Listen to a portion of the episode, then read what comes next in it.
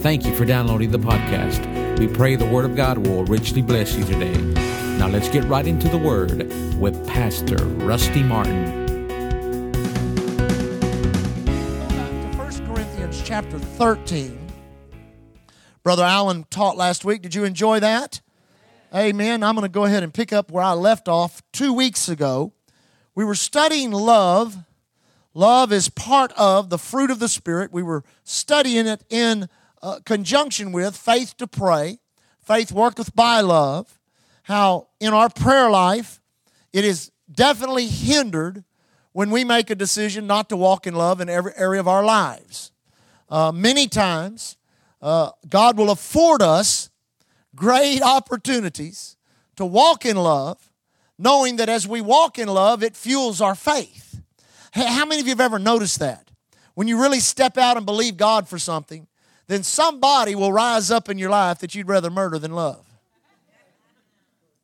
Amen. Well, might as well just be honest. You'd rather get mad at them. You'd rather hate them. Amen. The Bible says to hate is just like being a murder. So that's what it, you know. That's what it's saying. So we've got to understand that love, like is explained or talked to us in the Bible, is not the human kind or the mankind of love. It's the God kind of love. It is agape. It is unconditional. Now listen. I want you to know that if you try to take the love of the world phileo or eros or any other loves you know you, you you you love your piano you love your dog or you love your wife or your child. If you try to take the human type of love and operate in the god kind of love like that love will always be a weakness because that type of love is based on a feeling it's based on emotion, and it's also based on equality. You say, What do you mean? Uh, you cannot love somebody naturally without them loving you back. Amen. Now, infatuation is different. Infatuation is never good. If you're infatuated with somebody, then get delivered from that. Amen. Infatuation will always drive you up the wall. It'll always drive you crazy. It'll always force you to do things you wish you'd never done. Amen. So here's the good news. We can learn to walk in the God kind of love, just like we learn to walk in the God kind of faith. And when we do, and as we do, we begin to understand the difference between human love and godly love. Human love demands a feeling. Human love demands an emotion. God kind of love demands an action. Not many amens on that one. You say, what do you mean? Well, you will not really find much emotion mixed into the God kind of love. You will not feel. Many times God will say, You need to love this person. That person may irritate you, it may rub you the wrong way, every way you can be rubbed. Amen. I mean, you may think, Lord, I want to be on the other side of the planet from this individual, but it seems like every day they're in my face. What can I do? And the Lord will say, Love them. And you will say, I don't feel like it. And God will say, I didn't ask you to feel like it, I asked you to love them. You say, Lord, how do I do that? See, how we usually do that with people that irritate us in our life, we figure that if we'll stay away from them, we will not be forced into a confrontation that proves we don't love them. Amen. So we play the game of avoidance. We practice avoidance and think avoidance is love. When really, love is the ability to interact with somebody that you'd rather not be around and interact with them kindly rationally and with the love of God in your heart so that you don't ever put them down or you don't ever cause them stress or, or, or, distress in such a way that they feel like in your presence or around you they're being rejected. There's always an air of acceptance in your life as you love them. You may not find the emotion to do that, but if you'll do it by faith with the love of God in your heart, you will learn how to love people. Amen. That's one thing we've learned here at, uh, at, at, Island Church. You say, Pastor, why did you go spend? We spent thousands of dollars yesterday. It cost thousands of dollars to put on, I think we were looking the other day, over 10, maybe $12,000 to put on an outreach like that. Give away shoes, give away backpacks, give away food, bless the people. You say, why do you do that? Number one, because God loves them, but the only way God can love them is through us. You did not really find an emotional connection to anyone out, out at the street outreach yesterday. You did not find something that really uh, uh, came into your heart and emotionally stimulated you. What you did is you went down there with acts of kindness. You smiled, you greeted people, you hugged people, you talked to people, you did all of those type of things, and you interacted on a level of agape or the God kind of love, making them feel accepted and not rejected. Amen. And you came away from there unemotionally fulfilled, but spiritually fulfilled, which made the other not even relevant in the first place. So we begin to look in 1 Corinthians 13. Let's look at it again. This is what I'd like to call the standards of love. This is how God loves us. I'm going to read it in the Amplified. We've, we've gone through most of this, but I'm going to come down to the part we left off last time. It says in verse 4 Love endures long and is patient and kind. Love is never envious nor boils over with jealousy. It is not boastful or vainglorious. It does not display itself haughtily. It is not conceited, arrogant, inflated with pride. It is not rude or unmannerly and does not act unbecomingly. Love or God's love in us does not insist on its own rights or its own way, for it is not self seeking. Now, let me say something about that right there. That's not talking about letting people run over you. The love of God in your life is not a weakness, it is a great strength. Let me say that again. The love of God in your life is not a weakness, but it is a great strength. The key to that scripture is that it does not insist on its own rights or its own way. The key is the next phrase it is not self seeking. You say, what do you know? What do you mean? In areas where you would put yourself first and others behind you when it's convenient. When it's inconvenient, you make the exception and you yield. We use the illustration of you coming in to church, you know, on a Sunday morning. You always sit in the same seat, you always have the same place, but you walk in some Sunday morning and there's somebody sitting in, quote, your seat. You know, Christians become territorial, amen especially when they start coming to a church over a period of months and years, they become very territorial and they think, well, that's my place. That's right. That's, it is your place. It is your seat. We miss you when you're not there. Amen? But you come in and somebody's sitting in, quote, my seat. And then not only that, when you pulled into your parking place, they were parked in your parking place. So you look around for Pastor, for Pastor Allen, or you look around for, uh, for Brother Lucio, or Brother Todd, or one of the other ushers, because you want to say something to them about this person who is sitting in my seat and parking in my parking place because you don't think that's fair or right. But love recognizes that that person may be in a crisis of life, that that person needs to hear the word of God, that that person needs to be accepted and not rejected. Therefore, love will park somewhere else and do it kindly and do it happily, and love will sit somewhere else and do it kindly and do it happily. It's not self seeking. Amen. So, it's not self seeking. It is not, this is where we left off the last time, it is not touchy, fretful, or resentful. Touchy in the present, resentful in the past, fretful in the future. Love can deal with all of the hurts of your life, past, present, and future. You say, what do you mean future? There are things that if you do not let love cover it, you're already hurt before you ever get there. You're already hurt before you ever get. So, what is it in your life that you're touchy about?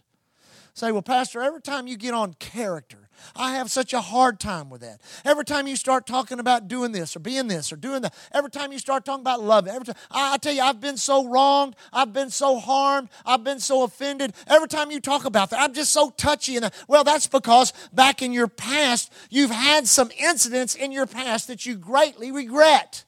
You regret them. You're resentful. You're so sorry you did this. You're so sorry you were involved in that. I should have never done this, never done that. So you have this great resentment, this regret in your life. Therefore, because you've not been healed of your past, you're touchy in the present. Every time it gets brought up, you get emotional. Every time it gets brought up, it over challenges you. Every time you get brought up, it sets you back because you revert back to the hurt of your past. Are you with me? You're touchy in the present. Therefore, your future has no hope in it because you know that there is a possibility that that same behavior might show up in your life or be performed against you, and you're going to end up back in the same place of hurt that you were, and that's why you're touchy. What do I do, Pastor? You learn to cover it with love. You learn to forgive. You learn to speak to your past. You say, How do I speak to my past? You declare you're a new creature in Christ Jesus. Old things have what? Passed away. You begin to tell your past. You are powerless against me. You cannot hold me down. You cannot keep me from the destiny of God. You're not going to stop success in my life. You're not going to cause me to be hurting all the time. I may have been hurt. I may have been wounded, and all of us have, but I'm not going to live under the scars of that the rest of my life. Stay touchy in the present and be fretful when it comes to the future. So I'm going to choose to love. You may have to forgive someone. Somebody may have treated you very wrongly, and you have every right in the world to hate them. You have every right in the world to be offended at them. You have every right to be vengeful. But you make a decision I'm going to speak love. You say, well, they're already dead. Well, go ahead and speak love anyway. Go stand at the gravestone if you have to. And you just say, in the name of Jesus, you're not going to bind me anymore. I'm not going to be bound by the hurt of what you've caused in my life. I release you. I love you. I forgive you. And I release myself. And I declare myself healed in this situation by the power of the Word of God and by the anointing of the Holy Ghost. And if you can do that in the present, do that, excuse me, do that to somebody that's still alive, you have the fortitude and you have the gumption to do it. God will put words in your mouth by the Holy Ghost. You go to those people, you say, I love you, I forgive you, and I want you to know you will not bind me and hold me back and keep me bound to a past hurt so that I have no future. If you don't, you're going to drag a weight with you everywhere you go. You say, that's hard to do. Not if you do it in faith. Not if you do it with the love of God in your heart. You say, well, those people, they, they, they hate me just as much as they did when they hurt me. Well, here's the thing you're not doing it for them, you're doing it for you. You're doing it. You're doing it to release yourself from the bondage of those things. You're doing it to release yourself from the memory and the hurt. And here's the thing God's not going to erase your mind. What He'll do is He'll impart grace for you to live with any situation that you ever had to go through in your past. He will give you the grace to continue to walk forward and not allow the mistakes of the past to dictate what your future is going to be. Mm-mm, we could preach a whole message on that. It is not fretful touchy, fretful, or resentful. Now, here, here's another. It takes no account of the evil done to it. It pays no attention to a suffered wrong.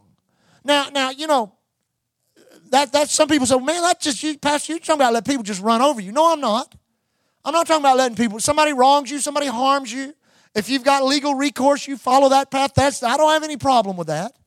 But I'm talking about you making a decision when wrong is done, not to revert to revenge or vengeance, not to live this get even mentality.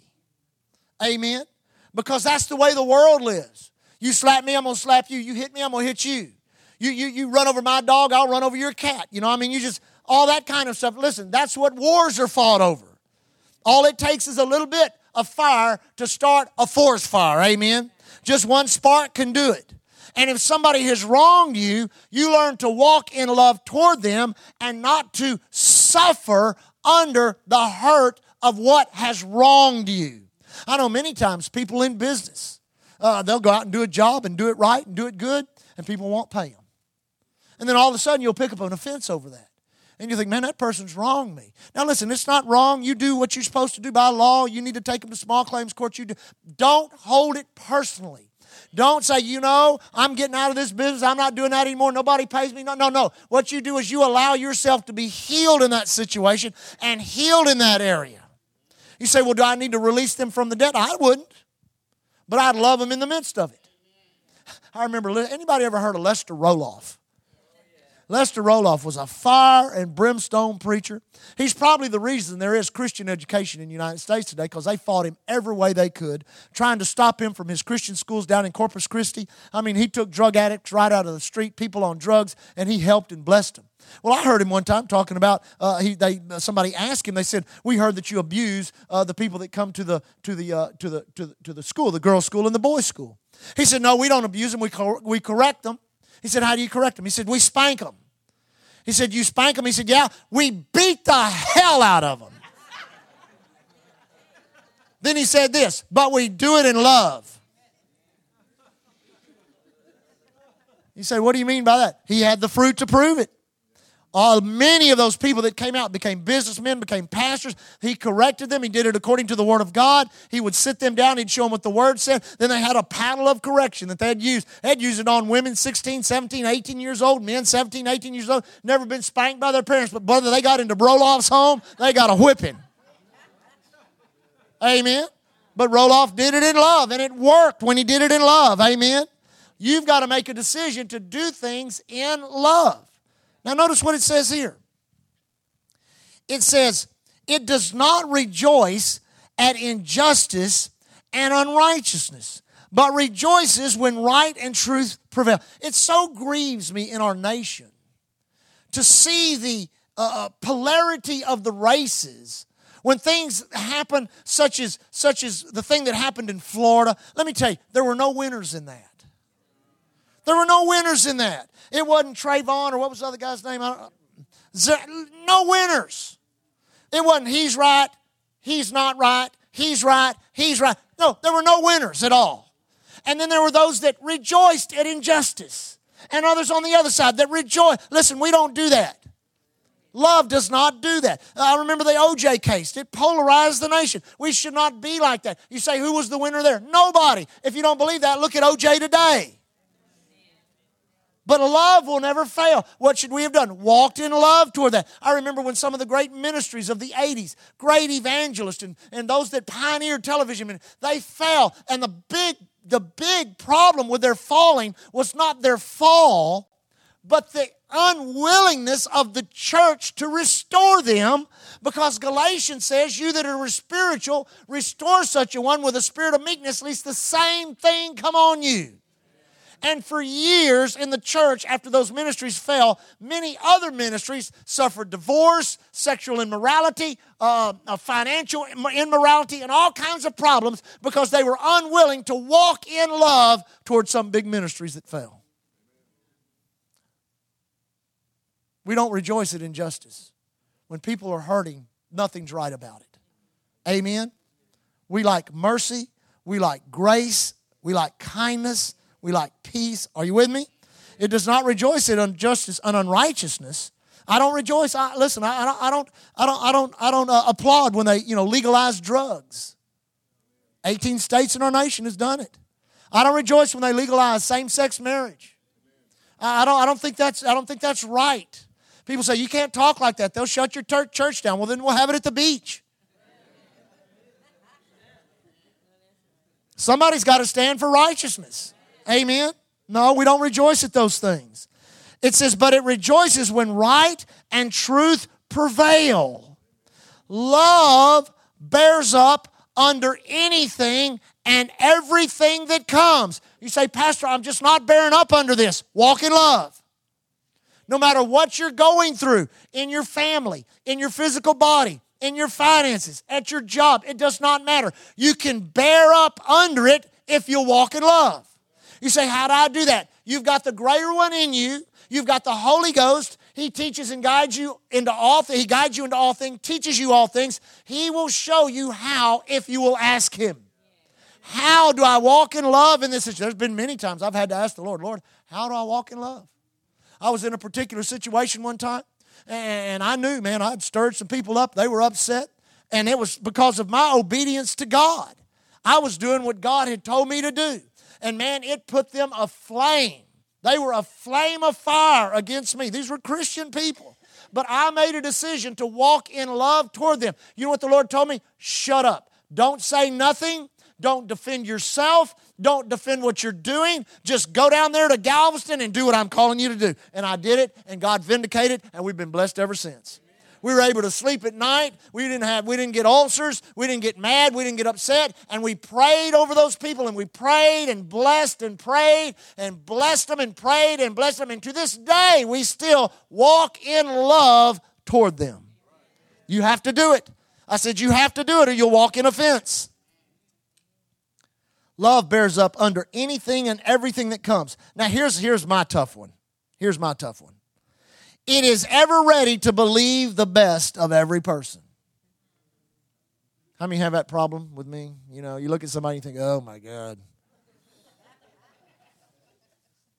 Love will look at them and see an apostle, a prophet, evangelist, a rich businessman that'll give millions of dollars to the church. We look at him and go, oh my God. But you've got to do what? Learn to believe the best. Learn to believe that. You say, but Pastor, they're an axe murderer. Well, maybe God can use them in the penitentiary to get 50 people saved before they give them the, give them the injection. Amen? You've got to learn to believe the best. We don't do that. We tend to judge. This is many times the area in which most of us fall flat on our face because we're so willing to judge ourselves on our actions, but to judge others on what we think is their motivation. That's why we say to ourselves, I know why they did that. I'll let that sink in a minute. That's not love.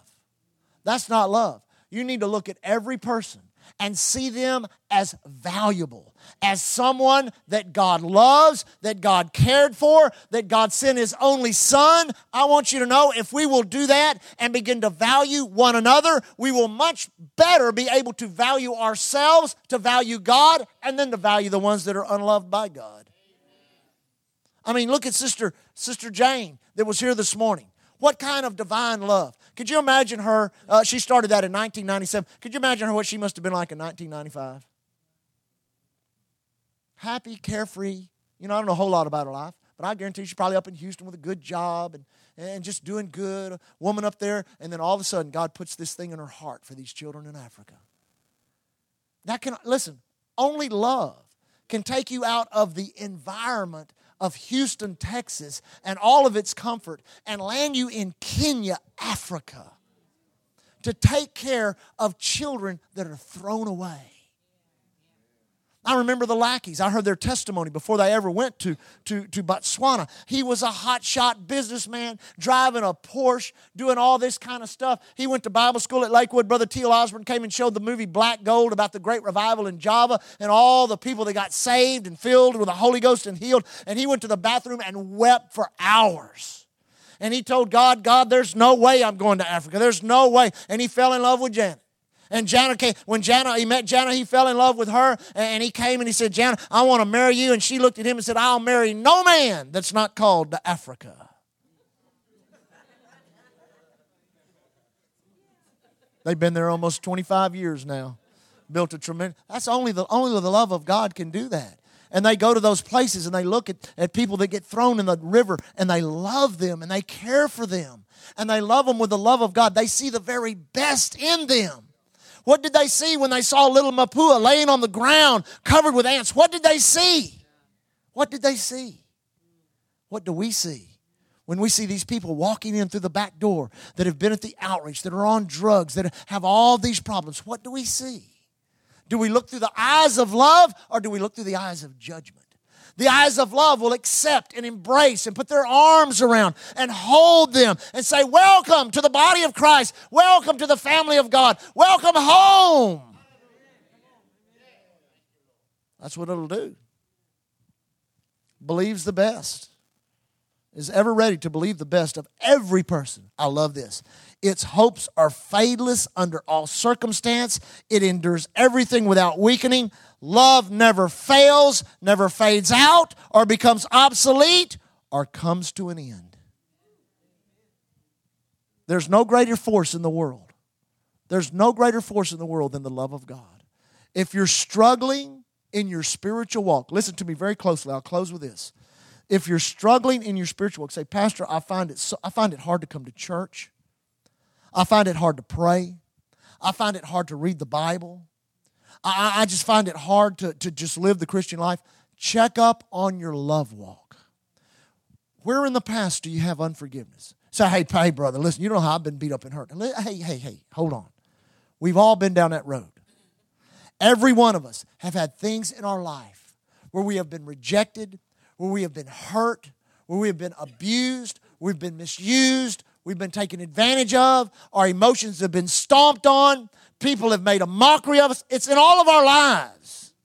But when we make a decision to love and forgive, and I know there are things that are dramatic, dynamic. This is 2013. There are crimes and abuses that have taken place in people's lives that are beyond our imagination. Look at these. Recently, they found uh, uh, women that had been kidnapped for 10 years. How do you forgive? How do you forgive that man? Remember, it was a Quaker village, a group of Quakers. It was about three or four years ago. A man broke in and, and, and, and took a bunch of them hostages. Three of them, three of them were young women and shot and killed them. And the first thing, I, I, thought that was one of the most amazing things. The, the, the, the, the news media only reported it one time. I wish they'd reported it for a week. The first thing that Quaker community did was gather together and go down to the jail where that man was held and send a petition to him that said on the petition, We forgive you, we love you, and we're praying for you.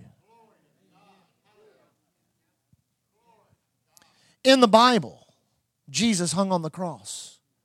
100% humanity, 100% deity. God manifest in the flesh. Beaten, abused, and offered up by his own people. The priesthood offered the last spotless lamb. Beat him with a closed fist, put a crown of thorns upon his head, beat him with a cat of nine tails, ripped all the skin off his back, exposed his kidneys, stuck a spear in his side, put nails in his hands and feet, hung him on a rugged cross. He cried out, Father, Father, forgive them, for they know not what they do. He did not say, I forgive them. He said, Father, you forgive them. Stephen being stoned after preaching a beautiful message to those that desperately needed to hear the gospel was rejected, taken outside the city, and stoned. And the Bible said he looked up to heaven, his face shone as it were an angel, as, were, as it were an angel, and he saw Jesus standing at the right hand of the Father. And Stephen said, Lay not this sin to their charge. He didn't say, I forgive them. He said, Father, you forgive them. Because I'm not carrying this weight with me into eternity. There may be people in your life you don't think you can forgive.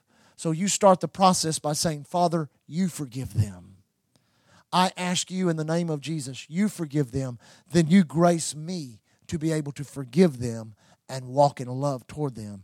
And I guarantee you, God will heal the hurts of your past. You will walk in love in the present. Your future will be bright and exciting, and you will not be burdened by probably one of the things that causes more anxiety, more depression, more mental illness than anything else, and that is offense, being rejected, and being harmed or hurt.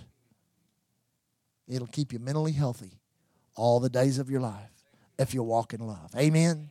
You love the Lord tonight? Lift your hands up and just tell him how much.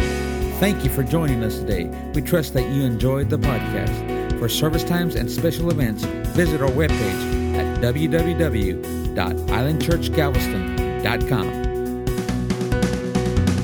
You can contact us by phone at 409 770 9113. We are located at 2411 69th Street, Galveston, Texas. And remember to keep looking unto Jesus. He is the author and the finisher of our faith.